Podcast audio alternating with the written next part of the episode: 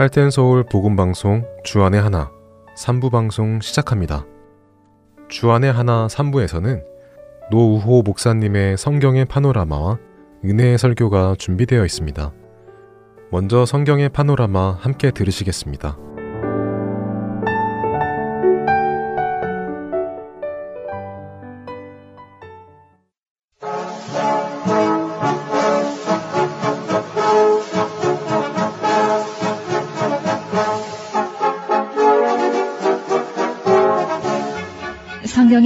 파노라마.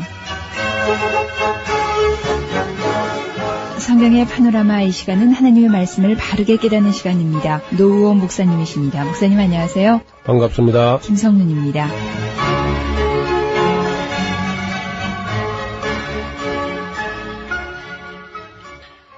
하나님께서 이스라엘의 회개를 기대하시면서 엘리야를 이제 보내셨고 또 엘리야보다도 영감을 갑절이나 강화시켜서 엘리사를 보내서 놀라운 사역을 했지만은 네.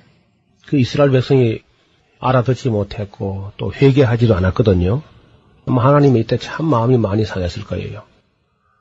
그래서 너무너무 안타깝고 하니까 요나를 불렀습니다. 네. 요나를 불러가지고 알아듣지도 못하고 회개하지도 않는 이스라엘 가지고 너무 애태우지 말고 놔둬버리고 차라리 저 이방 나라 아수르의 그 수도가 되는 니누에 가서 외쳐봐라.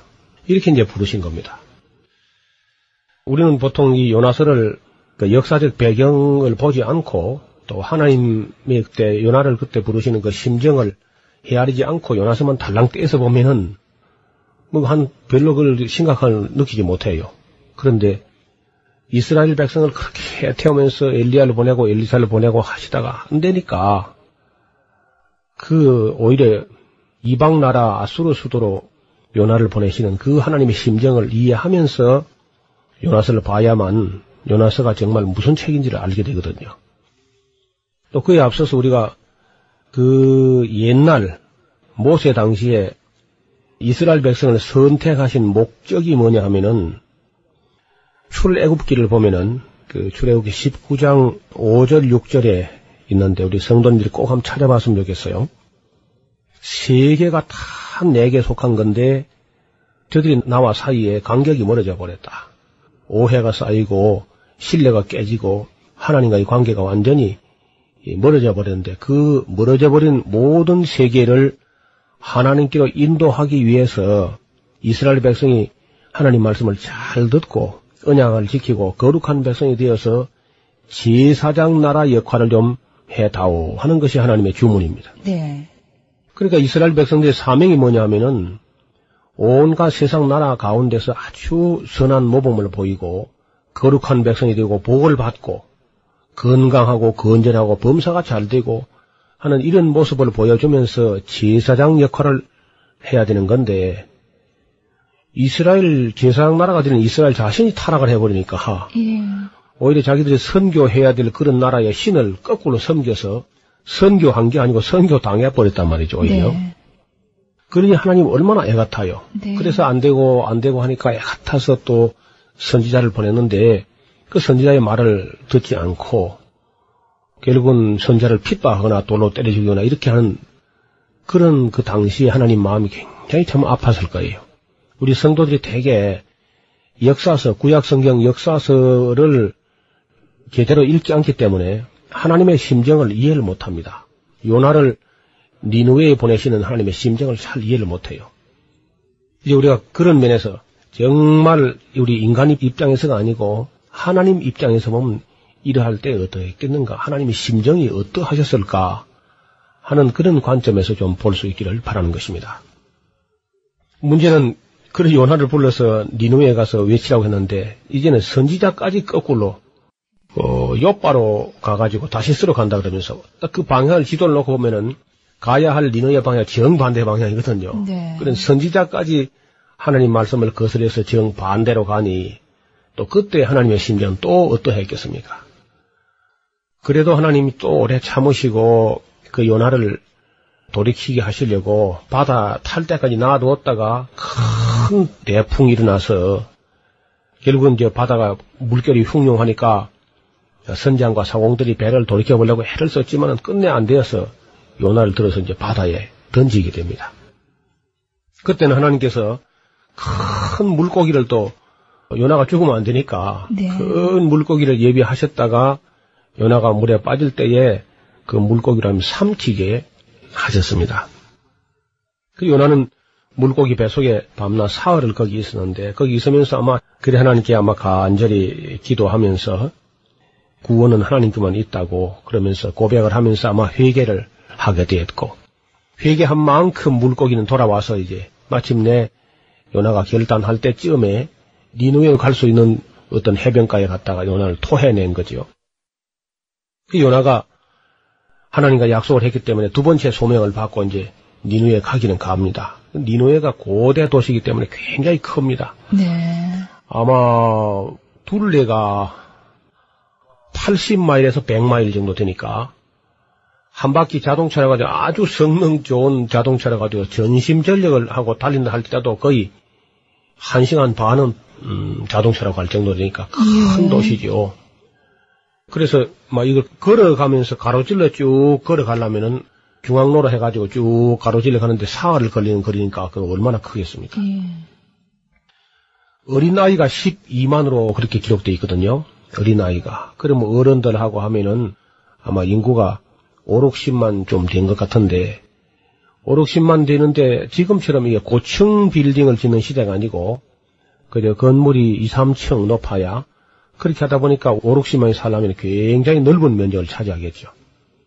어떻든 티그리스 강 상류에 위치한 아수리의 수도 니누에는 큰 도시였습니다. 이거는 바로 창세기 때부터 있던 그런 도시인데 그걸 사흘 길은 가면서 착실하게 외쳐야 그래도 중앙로로 지나가면서 외친다 할지라도 그 정도 해야 되는데 하기 싫어서 요나는 그저 전도하는 게 싫은 겁니다 지금 왜 싫으냐면은 하나님께서는 마음이 좋으셔가지고 아수르가 아마 조금 회개하면은 또 용서하실 것이 싫은 겁니다. 예. 용서하시면 이제 아수르가 안 망하는 거죠. 그 망하기를 바라는 건데 지금 요나는 사흘길이나 진지하게 해버리면 이게 회개할 것이고 회개하면 하나님이 그것도 용서해가지고 멸망하지 않을 테니까 그게 싫어서 하루길 하고 그리고 이제 물고기 뱃속에 약속한 거는 가기는 가겠습니다. 또 전도하겠습니다 했는데 성의 있게 정성을 가지고 사랑을 가지고 한 게 아니고 막 먹고 먹는 아주 기어 들어가는 소리로 40일이 지나면 니너희가 무너지리라 그러면서 그때 지나 지나갔거든요. 예. 그래서 요나가 생각할 때 아마 내가 하도 시원찮게 무성의하게 했기 때문에 니누의 사람들이 이런 거 듣고 회개할 턱도 없고 회개를 안 하면 틀림없이 하나님께서 40일만 지나면은 니누의가 완전히 무너질 것이다. 이건 이제 무너질 걸 믿고 앉았는 겁니다. 예. 그래서 산 중턱으로 올라가요. 올라가서 이제 날이 아마 상당히 더웠던 모양인데 그런데 그 이제 니누의 망하는 걸 보기 위해서 그래서 지금 40일을 지금 그 기다릴 참이라 지금 그 니누의 망하는 걸 보기 위해서 예. 니누웨를 전도하기 위해서 사흘 길도 안 가는 사람이 니누웨 망하는 걸 보기 위해서는 40일 을 40일 또. 인내심을 가지고 지금 기다리고 앉았는 겁니다. 근데 이제 날이 뜨거우니까 한낮 되니까 너무 견디기 힘드니까 두달두달해요 요나가 사는 것보다 죽는 게 낫겠다 그러면서 두달두달 합니다. 그래서 그 빨리 망하지 않는 걸 보면서 요나가 그 뭐 하나님을 또 원망해요. 하나님이 이럴 줄 알고 내가 빨리 다시스로 도망을 가려는데 근데 내가 괜히 붙들려 와가지고 요나가 그 그렇게 이제 불평을 하면서 두들두들 하니까 하나님께서 너의 썩 내는 것이 어찌 합당하냐? 네가 왜 그리 썩을 내고 그래 부들거리냐? 그러니까 하여튼 뭐 요나는 그저 니노의 많은 그만 보고 싶었는데 망하지 않으니까 하나님이 너무 마음이 좋아가지고 이런 악한 도시를 조금 그저 어, 회개하는 척하니까 그만 또 용서하시는 것 같다고 이 불평을 하는 겁니다. 근데 놀라웠게도 아수리의 니노의 시민들은 요나가 그 시원찮게 하는 그 전도를 듣고 그 소식을 왕에게 가서 전했단 말이죠. 네. 그 왕이 이 소식을 전해고 깜짝 놀래가지고 이스라엘의 하나님은 한 번 한다면 하는 분이다. 어, 그러니 온 백성이 그저 회개하고 금식하고 죄에 뒹굴면서 비옷을 입고 짐승까지 이렇게 비옷을 입혀가지고 회개하면서 진지하게 정말 하나님 앞에 부르짖게 된 겁니다. 아, 그 아스르 왕이 이렇게 시켰단 말이에요. 온 국민에게. 예. 그러니까 니누의 시민 전체가 그냥 회개를 한 건데 이스라엘 백성들은 엘리야, 엘리사 같은 그런 거룩한 종이 와서 평생을 바쳐서 전도해도 해결 안 했는데 네. 아수르의 사람들 이방 나라 그 니누에라고 하는 도시는 요나가 하루 가가지고 아주 무성의하게 전도했는데도 그들이 그렇게 진지하게 회개를 하는 거지요. 그래서 이제 멸망만 되기를 바라고 있었는데 멸망되지 않는 그런 아수를 보면서 연하가 막 더워서 막 이마가 뜨거워지니까 막 두들두들 하니까 하나님께서 또 그것도 불쌍히 여기가지고 박능쿨을 나게 해가지고 연하의 머리에 좀 가려워지게 그래 했습니다. 또 그걸 또 너무 좋아하니까 또 하나님께서 벌레를 보내가지고 박능쿨을 씹게 합니다. 그 벌레가 다 갉아먹어보니까 그 이튿날 완전히 또 바짝 말라가지고 새로 또 이제 햇빛이 막 내려지 오이죠. 그러니까 요나가 막 사는 것 죽는 것이 낫겠다고 막 두들거립니다. 그때 하나님께서는 너는 심지도 아니었고 배양도 아니었고 물도 주지 않은 박능쿨 하나를 네가 아끼는데 하물며 이 큰 성읍에는 좌우를 분별하지 못한 어린아이가 12만 명이나 있고 육축들도 많이 있는데 내가 아끼는 것이 어찌 합당치 아니하냐. 놀랍게도 책이 말이죠. 끄트머리가 어찌 합당치 아니하냐 하고 끝이 나요. 예. 그 뒤는 아무 말이 없습니다. 요나가, 요나의 기록에 아무 말도 없는 거예요. 아주 문학적으로 아주 멋있게 끝이 났는데요. 요나는 아마 이 사실을 이제 그때사 그 말씀을 듣고 한참 생각해 보니까 자기가 참 못돼 먹은 사람이고 하나님은 정말 이방인들로 아끼시고 어린아이를 아끼시고 육축도 아끼시는 그런 자비로우신 분이시다는 깨달은 거죠. 그래서 요나서를 정리하면은 니누에를 위하여 소명받는 예언자, 그리고 그 하나님 명령을 거역하는 예언자, 그러다가 징계를 받는 예언자, 그리고 물고기 뱃속에서 회개하는 예언자, 그리고 재소명받는 예언자, 무성의하게 전파하는 예언자, 불평하는 예언자, 하나님 음성을 듣고 깨닫는 예언자, 아마 이렇게 정리가 될 수 있을 겁니다. 책이 부피가 크다고 두껍다고 뭐 중요한 게 아니고 뭐 작은 책이지만은 아주 압축된 그런 은혜와 진리가 요나서 안에 아주 살아 있습니다. 우리가 요나서를 통해서 배울 수 있는 게 참 많이 있는데 그 중에 하나가 오히려 이방인들이 말이죠. 네. 더 쉽게 그렇게 회개하는 장면입니다. 네. 또 이방인 중에 아주 좋은 사람들이 많이 있다는 것을 하나님께서 구약 성경 여러 곳에서 보여주시거든요. 신약 성경이나 구약 성경 전체에서 이방인들이 정말 아름다운 모습을 우리 많이 볼 수 있어요. 유대인보다도. 그러니까 마치 그 누가 복음에 보면 왜 탕자가 있는데 탕자가 물론 일반적으로는 탕자죠. 탕자인데 오히려 그 하나님 아버지 마음을 그 아프게 하는 사람은 탕자보다도 집에 있는 큰아들 그게 아버지 마음을 더 상하게 하는 것처럼 유대인들이 정말 하나님의 그 장자 되면서도 이방인 맛도 못한 그런 면을 보여주고 이방인들은 정말 하나님께로부터 멀어져 있는 사람들인데도 불구하고 때때로 참 하나님의 마음을 감동시키는 그런 아름다운 이야기가 성경에 상당히 많이 있습니다. 애굽 왕 중에서 그 바로 왕 같은 사람 보면은 비록 그 사람이 애굽 사람이지만은 요셉을 전격적으로 기용하면서 그리고 요셉 안에 있는 그 하나님에 대해서 상당한 믿음을 가지고 어, 마음을 넓히는 그런 장면도 우리가 볼 수 있고요. 네, 그렇죠. 엘리야 시대에 보면은 사르밧 과부라는 분이 두로와 시돈 지방의 여인이거든요. 그 유대인이 아니에요. 그러니까 그런 여인들이 오히려 하나님의 종 엘리야를 영접하고 또 복을 받게 되잖아요. 이스라엘에 그때 홀로 된 여인이 많이 있었지만 아무도 그 3년 6개월 가물음에 은혜를 받지 못하고 사르밧 과부뿐이었다. 이것이 예수님도 지적을 하셨던 거죠. 네. 엘리사 시대에 보면은 이스라엘에 많은 나환자가 있었어요. 이스라엘에. 근데 아무도 은혜를 받지 못하고 오히려 그 아람 나라 군대 장관 나만이 와서 은총을 입게 됩니다. 이것도 예수님께서 누가복음 4장에 보면은 첫 번째 설교하실 때에 나사렛 해당에서 설교하시면서 그걸 지적합니다.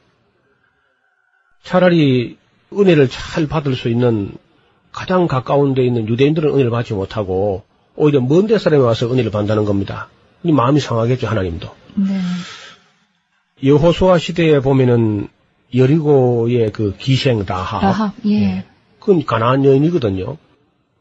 이스라엘 여인들 중에 어떤 여인이 이렇게 믿음이 아름다운 여인이 있다고 보이진 않아요. 전혀 안 보이는데 가나안 여인이면서 또 술집 기생이란 말이죠. 예. 그런 사람이 풍문으로 이렇게 들려오는 소식을 듣고도 이 놀라운 믿음을 가지고 있는데 이 이방 여자 아니겠습니까? 그리고 사사시대 보면은 모함 여자 룻 있죠, 룻. 네. 룻기의 주인공. 그 모함 여인이거든요. 역시 이방인이네. 예. 그 특히 이방인 중에서도 모압과 암몬은 어, 롯의 딸 사이에서 태어난 무슨 사생자처럼 해가지고 거의 뭐 영원토록 장자의 총에 들어오지 못한다는 그런 저주받은 사람들처럼 그런 땅인데도 거기서 놀랍게도 룻과 같은 아주 보석 같은 그런 여인이 또 나온 겁니다. 한편 예레미야 시대에도 보면은 한 번은 예레미야가 하나님 앞 나아갔는데 하나님께서 예레미야에게 너는 가서 너희 이스라엘 땅에 이스라엘 백성들이 아니고 개인 족속인데 섞여 사는 무리가 있습니다. 개인 족속이라고. 이 개인 족속은 아마 미디안의 후손인 줄로 압니다. 모세의 장인이 속해 있던 족속이 개인 족속이거든요. 개인 족속에 그 레갑의 아들 여호나답의 유훈을 꼭 지켜가고 있는 그런 이방인들이 있는데 그들 중에 한 사람을 불러다가 하나님 성전에서 한번 술을 포도주를 잔에 부어가지고 권해봐라. 그런 명령을 받은 겁니다. 그래서 정말 그 예레미야가 개인 족속 레갑의 아들 여호나답의 유훈을 지키는 한 사람을 불러와서 하나님 성전으로 데려와가지고 그 술을 포도주를 그득히 부어서 권하니까 안 먹는다는 겁니다. 자기들은. 그리고 왜 아니 왜 포도주를 먹지 않느냐고 하니까 우리 선조 여호나답이 돌아가실 때 유훈을 남기기를 너희는 포도주나 독주를 영원히 마시지 말고 무슨 화려한 집도 짓지 말고 포도원이나 가원을 만들거나 하지 말고 그냥 염소 천막에 염소 털로 짠 천막에 살면서 양 몇 마리 기르면서 소박한 삶을 살게 되면은 너희가 섞여 사는 이 땅에서 너희 생명이 길리라. 그런 유언을 남긴 겁니다. 예. 그뭐 그렇게 하면 잘 산다는 것도 아니고 영생한다는 것도 아니고 너희가 지금 너희 본토도 아니고 섞여 사는 이 땅에서 너희가 말이야 남의 땅에 와가지고 부자가 되거나 욕심을 부리다가는 죽는 수가 있을 것이고 술을 마시고 하다가는 윤리를 잊어버릴 염려가 있으니까 술을 마시지 말고 욕심 부리지 말고 소박하게 그렇게 살아라 그런 유언을 남긴 겁니다. 그런데 그 후손들이 아마 한 150년, 200년 가까이 이걸 꾸준히 지켜나오고 있는 거예요. 근데 그걸 이제 더 놀라운 것은 하나님께서 이스라엘 백성 속에 섞여 사는 무리가 자기 선조 여호나답이 남긴 유훈을 꼭 이렇게 진실이 지켜나가는 그 모습을 참으로 기특하게 보고 있다는 겁니다. 예. 그러면서 하나님의 탄식이 뭐냐 하면은 개인 족속 중에서 레갑의 아들 여호나답의 유언은 실행되고 있는데 어찌하여 이스라엘 백성 가운데 내 말은 실행되지 않고 있는가 하고 탄식을 하는 장면이 나와요. 그러니까 섞여 사는 이방인인데 자기 선조가 남긴 것도 그렇게 진실이 지켜나가는데 견실하게 예. 유대인들은 하나님의 종 모세를 중재자로 해가지고 그렇게 거룩한 언약을 맺었는데 그걸 그저 헌신짝처럼 벗어던지고 예언자를 보내고 또 보내도 회개하지 않는 그리고 지난번에 우리가 살펴본 대로 요나가 니누에 가서 한 번만 하루만 외쳤는데도 그렇게 임금부터 짐승까지 비옷을 입고 재야 뒹굴면서 금식을 하는데 어떻게 이 유대인들이 이렇게까지 하나님 말씀을 들어먹지 않는가? 예. 하나님 이게 안타까운 이야기가 예레미야서 속에 있습니다. 그러니까 예레미야 안에서 하나님이 아주 울고 앉았습니다. 예. 예레미야도 울고 하나님도 울고 있는 그런 장면이 나오는 거죠. 예레미야 35장에 있는 이 여호나답의 유언을 지키는 사람들은 참 그 놀라운 사람들이. 그래서 하나님께서 앞으로 두고 두고 개인 족속 레갑의 아들 여호나답의 유언을 지키는 그 사람들 중에서 내 앞에 설 자가 끊어지지 않을 것이다. 그렇게 말씀하시는 것을 볼 수 있습니다.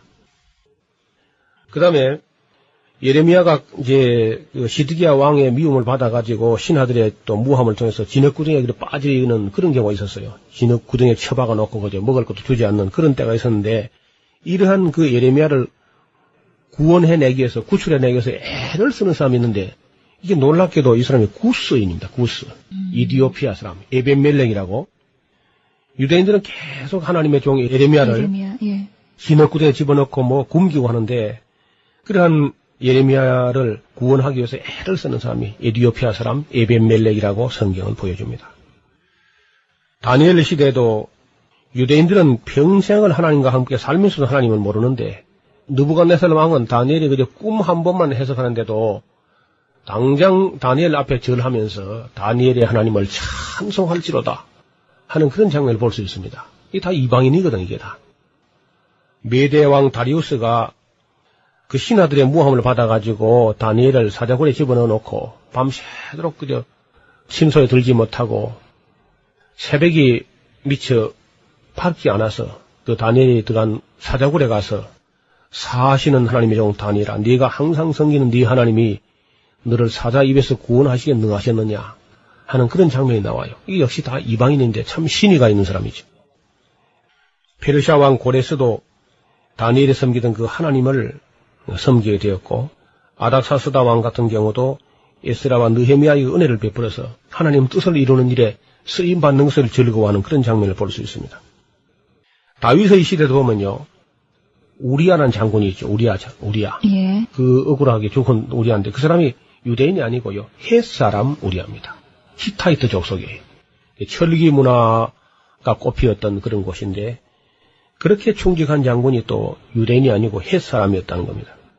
솔로몬의 지혜를 들으려고 찾아왔던 사람은 예루살렘의 어떤 기부인들이 아니고 저 남방 여왕이었습니다. 그 남방 여왕은 지금 현재 아마 예멘이라고 했습니다. 예멘. 사우디아라비아 저 한쪽 구석에 있는 예멘. 남 예멘, 북 예멘 했다가 이번에 통일했다가 또 어려움 겪습니다만 그 예멘 사람들이 옛날 그 스바 여왕의 후손이라 그래요. 예수님께서 심판 때에 남방 여왕이 일어나서 예루살렘에 사는 사람들을 심판할 것이라고. 그들이 솔로몬의 지혜를 들으려고 먼 길을 왔기 때문에 하나님께서 그걸 아주 기특하게 보는 거죠. 진리를 찾아서 목이 마른 사람, 하나님을 찾고 진리를 찾는 사람은 하나님께서 여전히 기특하게 보고 계신 거죠. 솔로몬 성전도 보면요, 건축할 때에 오히려 가장 크게 기여한 사람들은 그러니까 지금 현재 레바논, 옛날에 두로 사람이 두로, 히람이라고 하는 사람이 기술자들과 재정을 크게 부담했습니다. 그런데 유대인들은 별로 참여도 안 하고 불평만 막 늘어놓고 그랬지 않습니까? 역시 이방인들이 크게 아름답게 그렇게 봉사하는 장면을 볼 수 있습니다. 네. 예수님께서 십자가를 지고 갈 때에 그 억지로라도 예수님 십자가를 대신 못했던 사람은 구레네 사람 시몬이라고 예. 전해지고 있습니다. 열두 제자도 아니고 좌편에 우편에 앉았다는 사람 다 도망가 버리고 음. 구레네 사람 시몬이 지고 갔습니다. 열 명의 나 환자를 고쳐줬는데 감사하려고 달려온 사람은 사마리아 사람 하나뿐이었다. 그런 이야기도 합니다. 여리고로 내려가는 길에 강도 만난 사람의 선한 이웃이 되어준 사람은 역시 사마리아인이었다. 그렇게 성경은 기록하고 있습니다. 예수님께서 탄생하셨을 때에 가장 먼 길을 가장 먼저 찾아와서 예물을 드리고 경배했던 사람들은 유대인들이 아니고 동방의 어떤 박사들, 아마 페르시아의 박사들이었다고 봅니다. 그리고 신약 성경에 보면 수많은 백부장들이 나오는데 모든 백부장들이 다 로마 사람들이거나 그런데 다 사람들이 다 좋아요.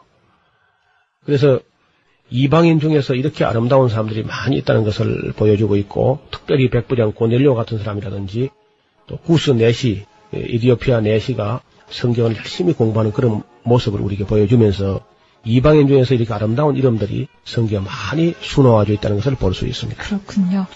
성경의 파노라마 지금까지 노우호 목사님이셨습니다. 목사님 고맙습니다. 감사합니다. 김성윤이었습니다.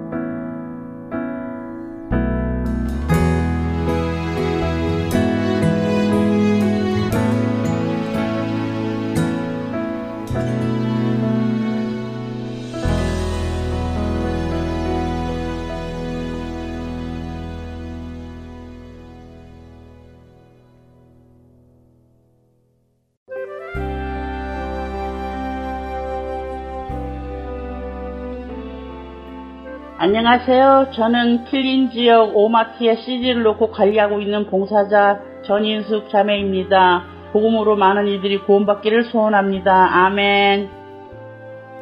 안녕하세요. 저는 멤피스에서 CD 배치 봉사를 하고 있는 조영순입니다. 현재 파머스 마켓과 아시아나 마켓에 CD를 놓고 있습니다. 이 CD로 예수 그리스도가 전해지고 많은 이들이 생명을 얻기를 소망하며 기도합니다. 감사합니다. 안녕하세요. 저는 워싱턴에서 CD 배치를 봉사하고 있는 이소벨입니다. 현재 패드류웨이 H마켓에 CD를 놓고 있습니다. 복음사에게 동참할 수 있어서 참 기쁩니다. 감사합니다.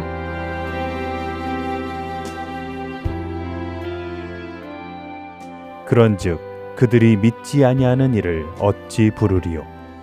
듣지도 못한 일을 어찌 믿으리요? 전파하는 자가 없이 어찌 들으리요? 보내심을 받지 아니하였으면 어찌 전파하리요?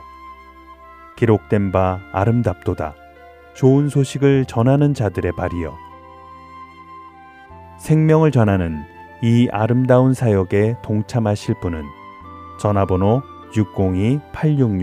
602-866-8999로 연락 주시기 바랍니다.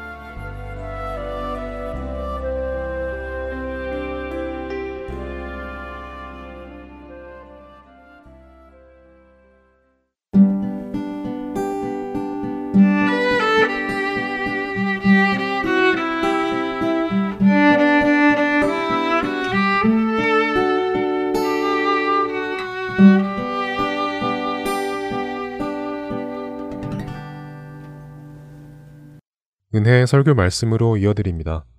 오늘 설교 말씀은 조지아 아틀란타 한비전 교회 이유셉 목사님께서 요한복음 13장 1절의 말씀을 본문으로 끝없는 사랑이라는 제목의 말씀 전해 주십니다.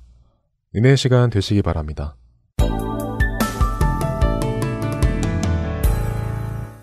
전에 교회에서 제자 훈련을 할 때 내가 아는 하나님을 한 단어씩 쓰기로 한 적이 있습니다. 예. 많은 분들이 이제 내가 생각하는 하나님, 또 내가 체험하는 하나님을 한 단어씩 쓰셨어요. 은혜로우신 하나님 쓰신 분도 있고, 예. 신실하신 하나님, 자비로우신 하나님, 시- 정말 참 많은 그 하나님의 성품과 속성들이 와이보드에 등장했습니다. 물론 그 중에는 이제 사랑의 하나님, 또 쓰다 보니까 참 많이 나왔습니다. 몇 시까지가 이제 쫙 나왔는데 모든 것이 다 우리 하나님의 그 성품과 속성을 잘 보여줍니다. 그 중에 하나만 딱 고르라 그러면 어떤 하나님이 참 맞는 하나님일까 하는 생각을 해봐서 드렸습니다. 성경은 어떻게 말씀하실까 하는 내용도 또 생각해 보게 되고요. 어, 여러분과 제가 오늘 본문 말씀으로 대하고 있는 요한복음 13장 말씀은 첫 절 한 절에서 어, 그것을 어쩌면 콕 집어내고 있지 않는가 하는 생각이 들었습니다. 요한 사도는 3년 반 동안 제자가 되어서 예수님을 체험했습니다.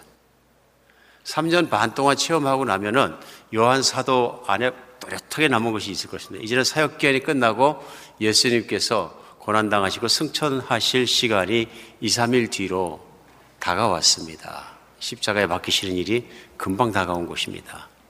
물론 사도 요한은 모르고 있었겠지만 그러나 이 기간 중에서 그가 분명히 아는 예수님, 분명히 아는 하나님이 또렷하게 있었던 것입니다. 오늘 그 한 절에서 13장 1절인데요. 6월절 전에 예수께서 자기가 세상을 떠나 아버지께로 돌아가실 때가 이른 줄 아시고 세상에 있는 자기 사람들을 사랑하시되 끝까지 사랑하시리라. 이렇게 썼습니다. 물론 예수님께서 십자가에 고난 받으시고 3일 만에 부활하시고 승천하는 것까지 다 보고 이 요한복음을 썼겠죠. 요한복음을 쓰면서 예수님께서 어떻게 우리를 사랑하셨는가 하는 내용을 오늘 그렇게 쓴 것입니다. 6월절 전에 예수님께서 하신 일 중에서 딱 그에게 생각났던 것이 무엇이냐면 바로 우리를 사랑하셨다 하는 것입니다. 특별히 요한 사도는 여기서뿐만 아니라 교회 배는 편지 요한 1서에서도 그가 하나님에 대해서 얘기할 때 분명히 얘기합니다. 우리는 그 사랑을 그리스도를 통해서 직접 체험했다고 얘기합니다. 요한 1서 편지는 시작되자마자 1장 1절로 2절에서 태초부터 있는 생명의 말씀에 관한은 우리가 들은 바요 눈으로 본 바요 자세히 보고 우리 손으로 만진 바다 하고 얘기합니다. 예수님 말씀하실 때 직접 귀로 들었고 내 눈을 통해서 예수님을 직접 보았고 또 실제로 예수님을 붙잡고 만지고 예수님을 내가 체험했다 이렇게 정합니다. 그렇게 체험한 예수님, 그렇게 어, 배우고 아는 예수님, 그렇게 깨닫게 된 예수님을 통해서 하나님을 알게 됩니다. 예수님은 특별히 제자들에게 말씀하실 때 너희가 나를 보았으면 하나님을 보았느니라. 내 말을 들었으면 그 말이 내가 직접 한 것이 아니라 하나님 아버지께서 하신 것이니라. 이 말씀들을 통해서 자신이 만난 예수님이 어떤 분이신지를 분명히 믿고 알고 있는 사람입니다. 그때 요한 1서에서는 뭐라고 말하냐면요. 결론적으로 하나님은 사랑이시다 이렇게 얘기합니다. 요한 사도에게 묻는다면 하나님은 어떤 분이십니까? 그럼 분명히 얘기할 것 같습니다. 사랑이시다. 그럼 요한 자신은 그럼 누구라고 생각합니까? 하면은 나는 예수 그리스도의 사랑받는 자다. 실제 요한복음에서는 자신을 가리켜서 그리 얘기합니다. 예수 그리스도의 가슴에 안겨 사랑받던 자다 이렇게. 나는 예수 그리스도의 사랑받는 자다 얘기합니다. 오늘 말씀이 한 절 말씀이지만 중요한 이유입니다.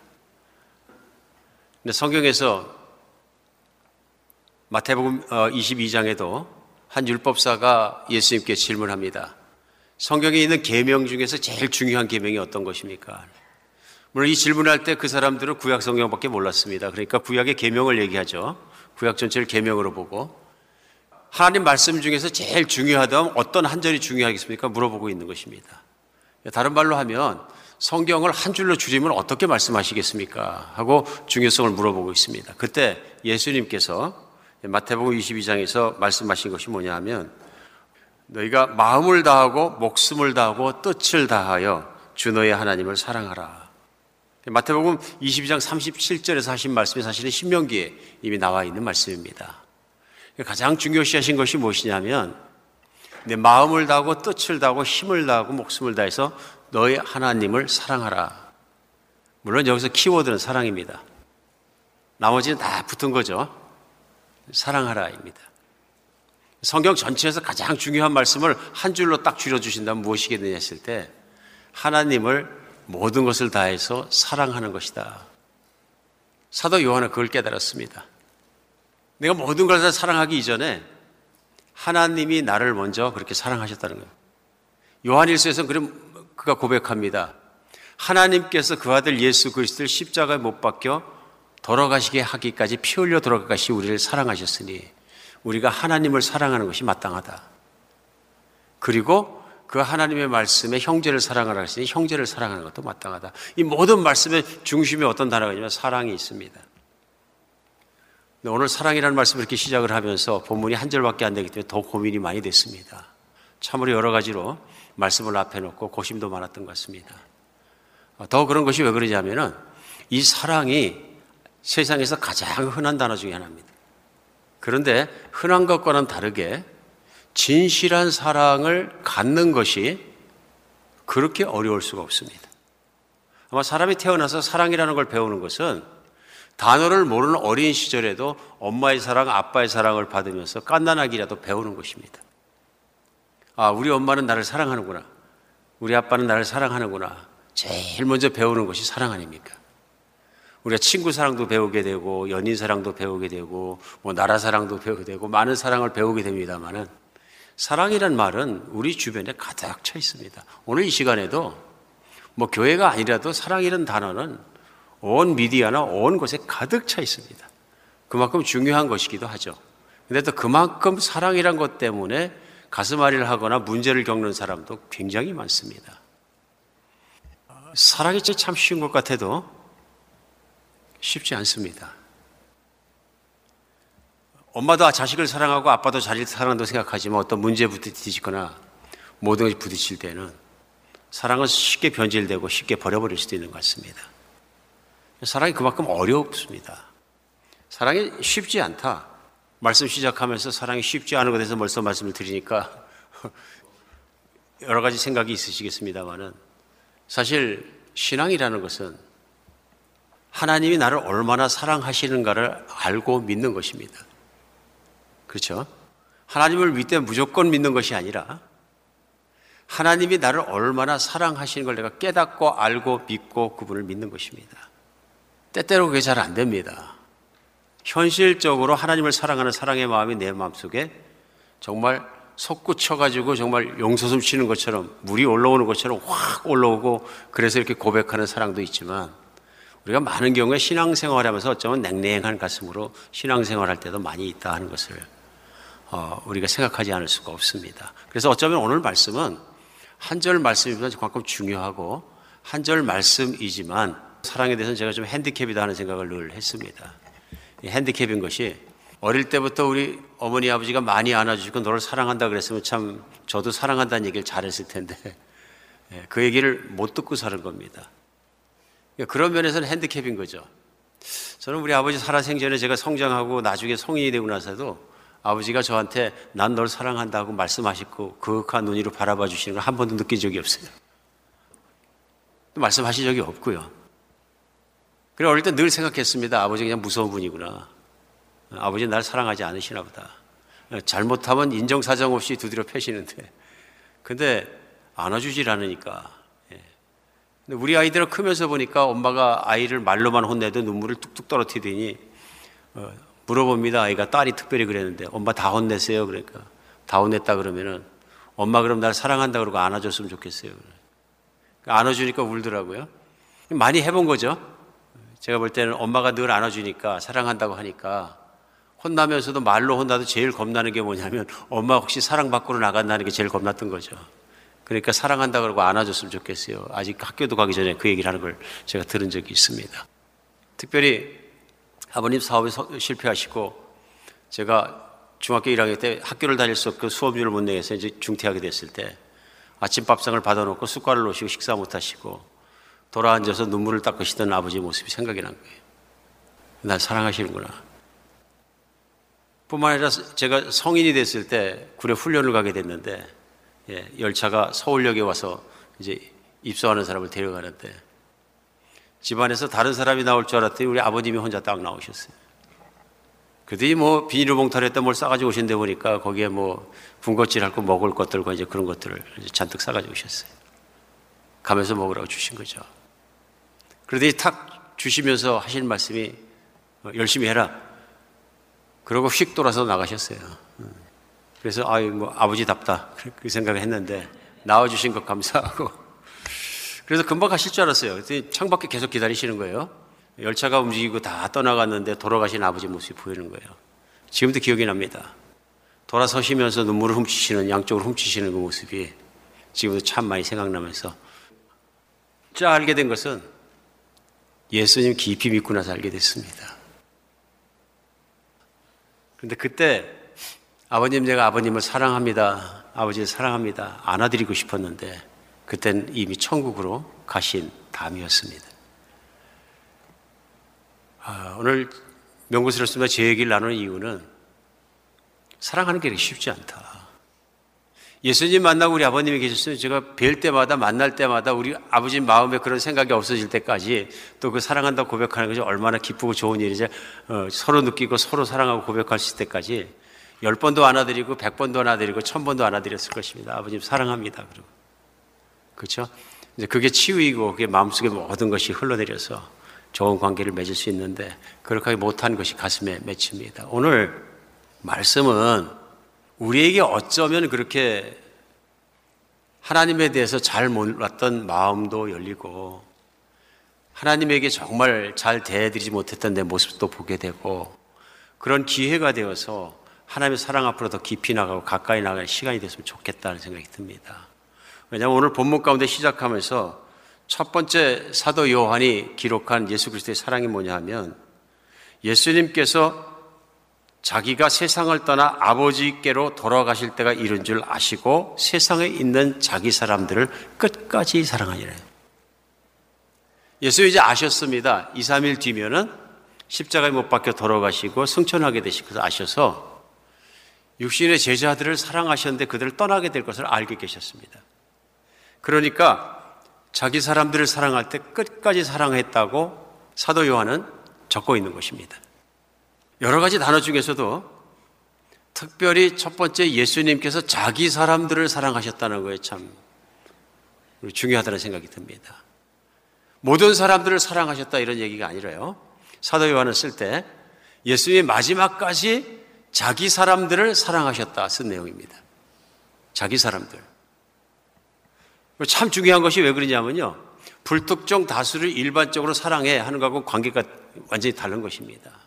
불특정 다수를 그냥 사랑해 얘기할 수 있지만 그건 아니란 얘기입니다. 하나님은 세상에 있는 모든 사람들을 다 사랑하셔. 예, 맞습니다. 맞죠? 어떤 분들이 생각할 때 하나님께서 오늘 이 지구상에 있는 80억 분의 1로 나를 사랑하시는 건 나도 알아. 근데 문제가 뭐냐면요. 성경이 전하고자 하는 메시지가 그것이 아닙니다. 오늘 예수님을 직접 체험하고 하나님을 체험했던 사도 요한이 우리에게 알려주는 하나님의 사랑은 어떤 사랑이냐면요. 특별한 사랑이라는. 특별히 이 땅에서 자기 사람들을 사랑하시다면서 자기 사람이라는 것을 분명히 드러내고 있습니다. 떠나시기 전에 이 세상에 있는 사람들을 사랑하시되 끝까지 사랑하시니라 이렇게 쓸 수도 있었겠죠. 그런데 사도 요한은 여기에다가 자기 사람이라는 분명한 제안을 탁 못 박아서 말하고 있는 것입니다. 물론 이것은 제자들입니다. 예수님이 제자들을 사랑하시되 끝까지 사랑하시다 썼습니다. 오늘 성경에서 이 제자들이 누굽니까? 바로 예수님을 따르기로 결단하고 예수님을 따르는 사람들입니다.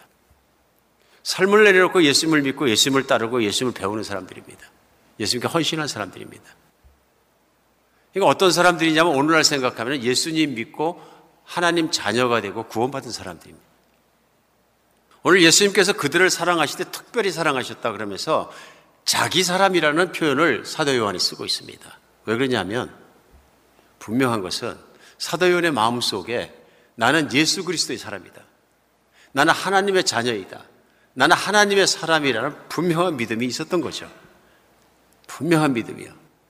그리고 그 정말 분명한 믿음이 있는데 중요한 것이 뭐냐면 예수님이 나를 그렇게 사랑하신다는 것을 본인이 알고 믿고 있었던 것을 지금 적고 있습니다. 성경 안에서는 그런 표현이 많이 나옵니다.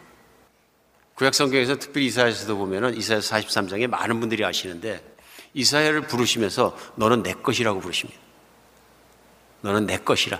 이 땅에서 자기 사람을 사랑해서 자기 사람이 뭐냐면 그 너는 내 것이라고 부르는 사람들입니다. 하나님이 이 땅에서 너는 내 것이라고 부르는 사람들이 있다 하는 얘기입니다.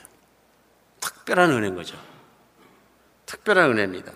뿐만 아니라 예수님께서도 동일한 표현을 쓰셨어요. 오늘 13장 시작의 첫 절을 가지고 말씀을 나누고 있습니다만은 13장서부터는 예수님과 제자들이 보낸 시간들과 말씀들과 교훈들이 나옵니다. 13, 14, 15, 16, 17장까지요. 17장은 예수님께서 하나님 아버지께 드리신 기도로 꽉 차 있습니다. 굉장히 긴 정말 상세한 기도가 나와 있습니다. 근데 17장의 그 기도에서 오늘 사도 요한이 끝까지 제자를 사랑하셨다는 그것을 기도의 내용을 통해서 증명합니다. 예수님의 마지막 기도에서 그 기도를 하나하나 하시면서 아주 간절하게 기도하신 내용 속에 요한복음 17장 9절에는요. 내가 저희를 위하여 비옵나니 내가 비옵는 것은 세상을 위함이 아니요 내게 주신 자들을 위함입니다. 저희는 아버지의 것이로소이다. 그런데 아버지께서 이제 내게 주셨다. 그러니까 저희가 누구냐 하면은 바로 제자들입니다. 저들은 다 아버지의 것인데 아버지께서 제게 주셨나이다. 저를 따르게 하시고 주셨나이다. 하고 기도하시면서 저희는 아버지의 것이라고 지금 얘기하고 있습니다. 하나님의 것이다. 그리고 나의 것이다. 그러면서 17장 21절에 보면 내가 비옵는 것은 이 사람들 말 위함이 아니요 또 저희 말로 인하여 나를 믿는 자들도 위함이니 하고 얘기합니다. 이제 제자들뿐만 아니라 예수님이 기도하시는 이유는 제자들이 복음을 전하고 그로 말미암아 예수님을 알게 되고 하나님을 믿게 되는 모든 사람들을 포함하고 있습니다. 여기서 예수님이 아버지의 것 또는 나의 것이라고 표현하고 있는 자녀들이 누구냐면 바로 예수님을 믿는 사람들입니다. 복음을 듣고 오늘날 우리를 포함하는 거죠. 그 간절한 기도의 핵심이 무엇이냐면 이 세상에서 하나님 아버지 나에게 주신 자들을 보존하여 주시옵소서. 세상으로 말미암아 무너지지 않게 해 주시옵소서. 세상으로 말미암아 흘러나가지 않게 해 주시옵소서. 보존하여 주시옵소서. 간절히 기도하는 내용이 나옵니다. 오늘 예수님께서도 이 땅에 있는 믿는 사람들을 표현하실 때 나의 것이라는 표현을 쓰십니다. 아버지께서 내게 주신 자들이다. 그래 예수님께서는 내게 주신 자들을 마지막 날까지 한 명도 빠지면 지키는 것을 반복하면서 말씀하시고 제자들에게 확인시켜 주십니다. 하나님의 사랑을 전하시면서도 누가복음 15장에 보면 유명한 탕자의 비유가 나옵니다. 근데 탕자의 비유를 이야기하기 그 앞전에 하신 말씀이 뭐냐면 어떤 사람에게 양 100마리가 있는데 한 마리를 잃어버렸으면 그 한 마리를 찾기 위해서 99마리를 들여놔두고 찾을 때까지 찾아 헤매지 않겠느냐. 찾으면 너무 기뻐서 그 양을 걸러매고 와서 온 동네 장치하지 않겠느냐. 한 마리 양의 중요성을 그렇게 말씀하십니다. 내 것이기 때문에. 내가 마지막 날 한 사람도 잃어버리지 않고 함께 사는 것이 아버지의 뜻입니다. 그러니까 한 생명도 한 사람도 잃어버리지 않고 굉장히 중요한 말씀이 그죠. 오늘 나의 것이라는 게 얼마나 중요한지를 우리는 다시 한번 생각하게 합니다. 때때로 살아가면서 우리는 내가 예수 믿고 만나 하는 생각이 없지 않아 들 때도 많이 있는 것 같습니다. 그런 일들이 흔히 우리가 삶에서 생활을 겪으면서 많이 일어납니다. 내가 이 땅에서 존귀한 것 같고 좋은 대접을 받는 것 같을 때는 나도 존귀하게 느껴지지만 반대로 이 땅에 살아가면서 멸시받고 천대받고 막 그렇게 살다 보면은 내가 이거 정말 하나님의 특별한 사랑 속에 살아가는 거 맞나? 아니면 그런 사랑은 성경 속에 있는 이론일 뿐인가? 현실적으로 납득하기 어렵거나 받아들이기 어려울 경우는 많이 있을 수 있는 것 같습니다. 그러나 오늘 분명히 말씀하시는 것은 하나님은 나의 것에 대해서 모든 것을 주시고 끝까지 사랑하신 분이라. 사도 요한이 전하고 있는 메시지입니다. 끝까지 사랑하시더라. 오늘 특별히 나의 것이라는 게 얼마나 중요한 것인지를 다시 한번 생각하게 합니다. 예수 그리스도는 나의 것을 내 한 사람의 생명을 살려서 영원한 복을 주고 함께 살기 위해서 그 모든 걸 생명까지 버리시고 베풀으셨다는 것입니다. 이런 하나님의 사랑이 부어졌다면 이 세상에 어떤 처지와 어떤 모습으로 있다 할지라도 나는 정말로 하나님의 사랑 안에서 살아가는 사람이 분명하기 때문에 어떤 환경도 이길 수 있다는 것입니다. 오늘 두 번째 생각해야 될 문제가 뭐냐면 이 표현을 하면서 이 세상에서 하는 표현을 쓴 것입니다. 이 세상에서. 그러니까 예수님이 6월절 전에 자기가 세상을 떠나 아버지께로 돌아가실 그 일인 줄 아시며 세상에 있는 자기 사람들을 사랑하시는데 끝까지 사랑하신다. 그러니까 세상에 있는을 빼도 문장이 완벽합니다. 예수님이 자기 사람들을 사랑하실 때 끝까지 사랑하셨다. 완벽한 문장입니다. 근데 그 앞에다가 세상에 있는 일을 그 표현을 끼워 넣은 것이에요. 왜 그렇습니까? 예수님이 세상에서 제자들을 사랑하기 때문에 같이 천국으로 데려가실 수도 있습니다. 예수님 그렇게 안 하신다는 얘기입니다. 아버지의 뜻이 아니란 얘기입니다. 물론 예수님은 집을 준비하시고 결국은 그 제자들이 다 함께 지금도 예수님과 함께 계신 것을 믿습니다. 그러나 예수님께서 그 시점에서 그 모든 것이 지구가 끝나는 날이 아니라 심판의 끝날이 아니라 그 은혜가 계속 가는 것으로 결정하셨기 때문에 제자들이 이 땅에서 계속 살 수밖에 없는 현실이었다는 것입니다. 이러한 현실 속에서 예수님이 간절해지시는 이유는 뭐냐면 세상이 그렇게 녹록한 것이 아니라는 것을 아셨다는 것입니다. 제자들이 세상적인 행복과 편안함과 그런 것을 누리기를 원한다면 그것이 결코 채워질 수 없다는 걸 알고 계셨습니다. 반대로 이 세상은 예수님을 핍박하고 예수님을 버리고 예수님을 비난하고 예수님을 조롱했고 배척했던 사람들이 이스라엘 안에도 가득히 있었고 그 사람들이 예수님의 제자들을 또 그렇게 괴롭힐 것이라는 것도 알고 있었습니다. 환란을 당할 것이라는 거 알고 계셨고요. 문제는 이걸 알고 계셨기 때문에 더 절박한 마음이 들고 더 절실하게 사랑해 주셨다는 걸 알 수 있습니다. 여기서 예수님은 제자들에게 환란을 당할지라도 내가 너희와 함께 있고 내가 너희를 지켜주겠다. 그 말씀의 약속을 반복 반복 13장부터 시작해서는 하시게 됩니다. 흔들리지 않도록. 세상은 정말 내 마음대로 행복해질 수 있는 것도 아닌 거 분명합니다. 내 뜻대로 모든 일이 앞에서 전기되는 것도 아니고 세상에 그렇게 마땅한 곳이 아닙니다. 왜 그렇습니까? 세상은 하나님의 뜻을 배반한 곳입니다. 하나님이 지으셨지만 하나님의 뜻대로 따라가는 세상이 되었다면 세상은 이럴 리가 없는 것입니다. 그런 거죠.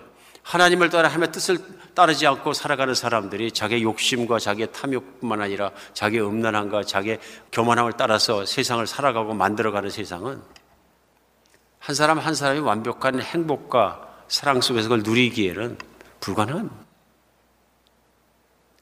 오늘 그 말씀을 전하고 있는 거죠. 예수님께서 이 세상의 제자들을 놓고 가시되 이 세상에 있는 제자들을 얼마나 사랑하시는지를 요한이 안다 하는 것입니다. 이것이 우리에게도 중요합니다. 왜냐하면 이 세상을 살아가면서 우리는 많은 일을 겪습니다. 위기도 겪고 고난도 겪고 때 환란도 겪을 수 있습니다. 이게 살까 죽을까 모르기도 하고 예, 그럴 때일수록 우리 하나님의 사랑이 나와 함께 있어서 정말 끝까지 어떤 상황 속에 나를 지키시고 나와 함께 계시다는 믿음이 내 안에 있어야 세상을 이길 수 있습니다. 하나님이 나를 얼마나 사랑하시나 그 믿음이 내게 없다면 세상 못 이깁니다. 성경은 단언합니다. 그리스도 예수가 아니면 세상을 이길 자가 누구냐 하고 얘기합니다. 세상 못 이긴다고 얘기합니다. 세상을 따라가든지 세상 원망하다가 내가 쓰러져 죽든지 뭐 불행한 인생과 비참한 인생을 살게 된다 그런 얘기죠. 세상에서 살아가는 것 하나님의 사랑을 받는 사람에게는 천국이고 숨쉴 만합니다. 그러나 사랑을 모르고 사랑을 믿지 않는다면 인생은 어려울 수밖에 없다는 걸알수 있습니다. 오늘 마지막으로 세 번째 우리가 나눠야 되는 내용은 세상에 있는 자기 사람들을 사랑하실 때 끝까지 사랑하신 겁니다. 그냥 표현해도 되는데 오늘 사도 요한은 거기다 끝까지를 넣어서 강조하고 있습니다. 완전 강조한 거죠. 우선 끝까지란 말 자체가 얼뜻 생각하기에는 시간적으로 우선 해석할 수 있는 것 같습니다. 예수님이 이제는 제자들과 보내는 시간의 끝이 다가왔으므로 시작할 때나 예수님과 함께 시간을 보내는 걸 마치는 순간까지라도 이 순간까지라도 변함없이 끝까지 사랑해 주셨다 하는 내용을 전하고 싶었는지 모르겠습니다. 근데 또 시간적인 거로만 생각할 땐 그러면 예수님이 승천하고 올라가시면 제자들 사랑 안 하시나? 그건 아닌 거죠. 그래서 시간적인 끝까지만 쓴 것이 아니다 하는 것을 또 생각할 수 있습니다. 이 얘기는 떠날 때가 되시니까 더 절실하게, 더 깊이, 더 넓게 많이 사랑하셨다. 제한 없이 사랑하셨다. 여기서 끝까지는 그런 면에서 끝없는 사랑을 부어주셨다. 이걸 표현하고 싶었던 것으로 어, 생각됩니다. 오늘 예수님의 사랑은 그런 사랑, 아끼지 않는 사랑, 예수님의 모든 것과 예수님의 마음을 다 부어주신 사랑이라는 것을 사도 요한은 느꼈고 믿었다 하는 것입니다. 오늘 이 끝까지 부어주시고 끝없는 사랑을 해주시는 하나님의 사랑을 아는 것이 우리에게 너무도 중요합니다. 하나 시간적으로도 그렇습니다. 만약에 하나님의 사랑이 사람의 사랑이었더라면 정말 초조해서 살기 어려울 것입니다. 사람의 사랑은 그러지 않습니까? 기분에 따라 많이 달라지지 않습니까? 어쩔 때 막 그냥 확 올라와서 사랑할 때는 정말로 목숨이라도 바칠 것 같고 막 그랬다가도 또 훅 조금 뒤에 식어버리면 또 다른 생각이 확 들어오는 거 사람이 사랑하니까요. 감성이 그런 거죠. 안 그런 사람이 거의 없어가지고 많은 사람들이 신실한 사랑, 변함없는 사랑을 찾지 않습니까? 그러니까 사람의 사랑처럼 이렇게 훅 올랐다 확 꺼져버린다 그러면 하나님의 사랑이 그렇다면 큰일 날입니다. 하나님의 사랑은 변하지 않고 끝이 없다. 얼마나 우리를 안심하게 합니까? 얼마나 우리 감사하게 합니까? 나를 향한 하나님의 사랑은 변화가 없다. 그런데 우리가 신앙생활 하면서도 내가 하나님께 뭘 좀 잘할 때는 하나님 가까운 것 같고 사랑합니다 고백도 할 수 있을 것 같은데 내가 신앙생활에서 뭐가 좀 열심히 없었던 것 같은 생각이 들고 하면 왠지 꺼려질 수 있습니다. 하나님 앞에 나오는 것도 꺼려지고 마음도 꺼려지고 사역하다가도 그럴 수 있습니다. 목회자도 사역을 하면서 아, 내가 좀 목회를 열심히 사역을 안 한 것 같으면 어, 이거 하나님 앞에 나가기엔 내가 정말 힘들겠다. 마음이 힘들 수도 있습니다. 연약함 때문에 그런 거죠. 하나님의 사랑은 우리의 연약을 넘어서십니다. 사도 요한이 이걸 체험한 겁니다.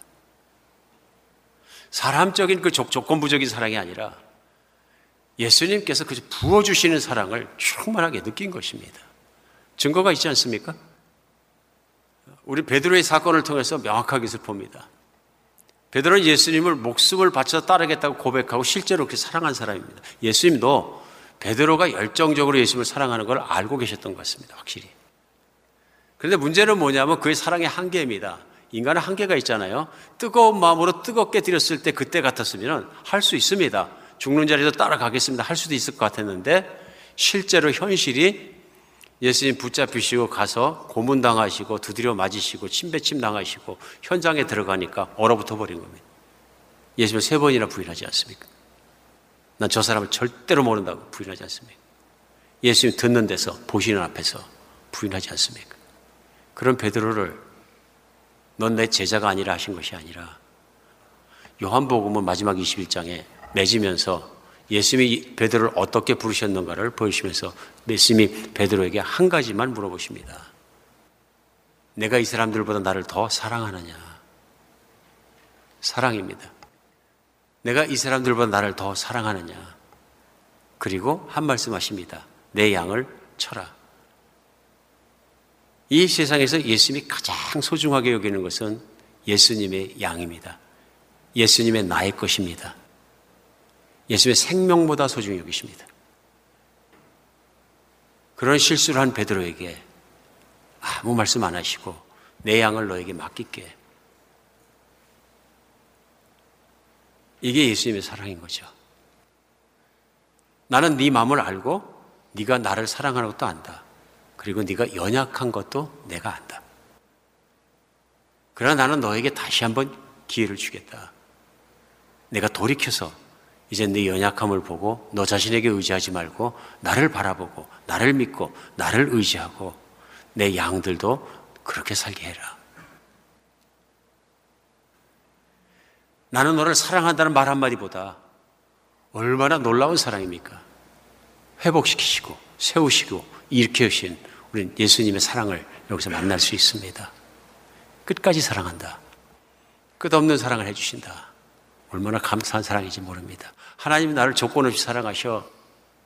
말로는 알면서도 실제로 일을 당하고 나서 보면은 아, 내가 하나님 사랑밖에 틀려먹었나? 이런 생각을 하게 되는 것이 우리의 연약함인 것 같습니다. 그러나 진실은 오늘 말씀 속에서 우리 하나님은 나를 끝까지 사랑하시는 분이십니다. 하나님의 사랑은 우리를 치유합니다. 뒤틀리고 모든 엉켜있던 것을 치유합니다. 그리고 주먹쥐고 세상을 이를 물고 살았던 것을 편안하게 해주십니다. 풀어지게 해주십니다. 나 자신에게 대롱대롱 뱉어서 어떻게든 세상에서 잘 살려보자고 몸부림쳤던 내 모습을 편안하게 풀어주십니다. 나는 나를 제일 많이 사랑하는 것 같지만 나를 제일 많이 사랑하는 것은 하나님이십니다. 하나님의 사랑은 변화도 없고 끝도 없고 그 사랑이 나를 지키시는 것입니다. 저는 이걸 치유라고 믿습니다. 바른 인격과 바른 성품으로 서기 위해서는 하나님의 사랑을 먹고 치유받기 전에는 안 됩니다. 우리가 신앙생활을 한다는 것이 무엇입니까? 우리 예수님께서 한 절을 끄집어 말씀해 주신 것처럼 하나님 아버지를 마음을 다하고 뜻을 다하고 힘을 다해 사랑하는 거 아닙니까? 내가 그렇게 하고 있다면 그 계명이 이루어진 것이고 나는 하나님의 뜻이 이루어진 사람인 것입니다. 그런데 내가 노력해서는 그렇게 못하는 것이죠. 하나님께서 마음을 다하시고 뜻을 다하시고 힘을 다하시고 그 아들 예수 그리스도의 목숨을 다 내어놓기까지 나를 사랑하신 사랑이 내게 부어졌다는 것을 내가 믿어야 할 수 있는 사랑입니다. 받아들여야 할 수 있는 사랑입니다. 신앙생활은 가서 내가 하나님 열심히 섬겨갖고 인정받는 것이 아니라 그런 하나님의 사랑을 아는 것이죠. 믿는 것이죠. 그런 하나님 안에 사는 것이죠. 그리고 고백하는 것이죠. 저도 하나님을 사랑합니다. 비틀어지고 상처받고 뒤틀리고 연약한 우리를 끌어안으셔서 내가 너를 사랑한다 끊임없이 말씀하시고 안아주시고 우리를 정말 치유하시고 변화시켜 가시는 것이 분명합니다. 하나님의 사랑에 붙들린 여러분과 제가 되었으면 좋겠습니다. 때때로 우리 생각이 아무리 복잡할지라도 하나님 한 방향으로 나를 사랑하시고 나를 버리지 않고 끝까지 챙기실 것입니다. 왜냐하면 나는 하나님의 것이기 때문에 그렇습니다. 신앙의 고백이 있다는 것이 얼마나 큰 복인지요. 내가 예수님을 향해서 내 주님이라고 고백한 것이 얼마나 큰 것인지요.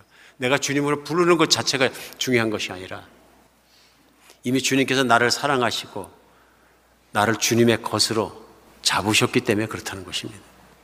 먼저 사랑하셨다는 것입니다. 사도 요한은 요한 일서에서 확실하게 얘기합니다.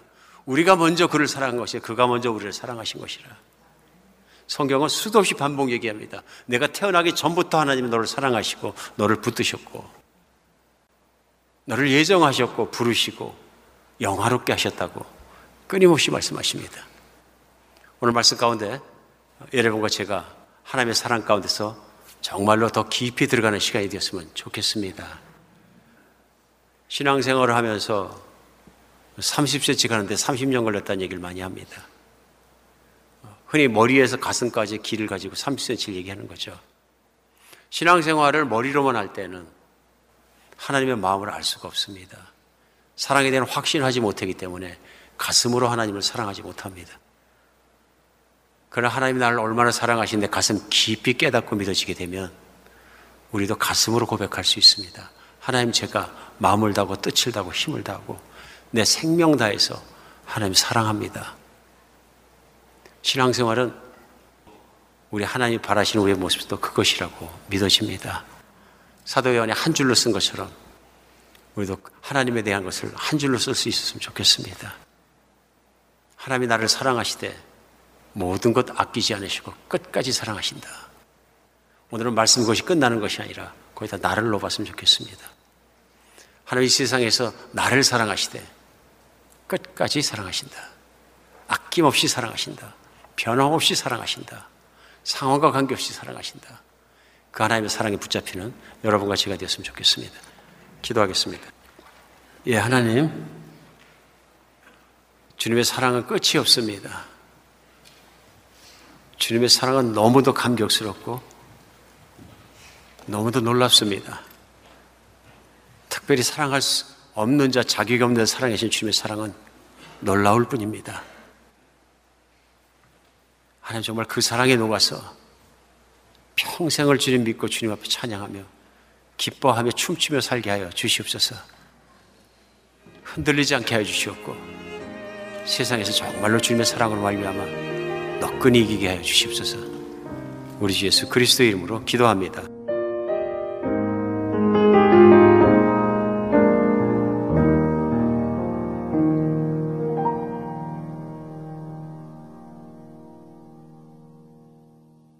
그 크신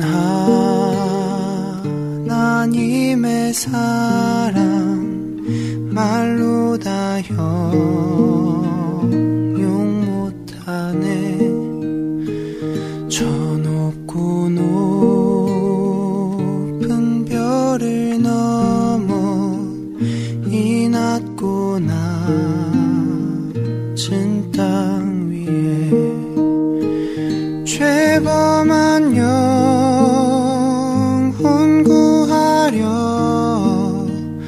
그 아들 보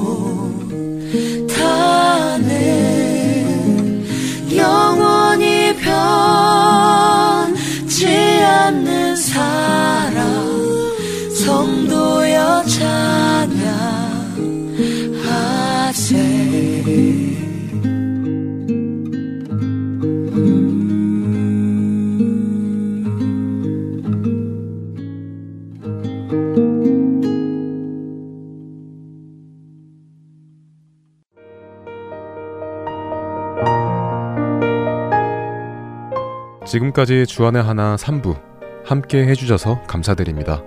다른 방송들을 더 듣고 싶으신 분들은 홈페이지 www.할테앤서울.org에서 특별 방송을 클릭하셔서 들으실 수 있습니다.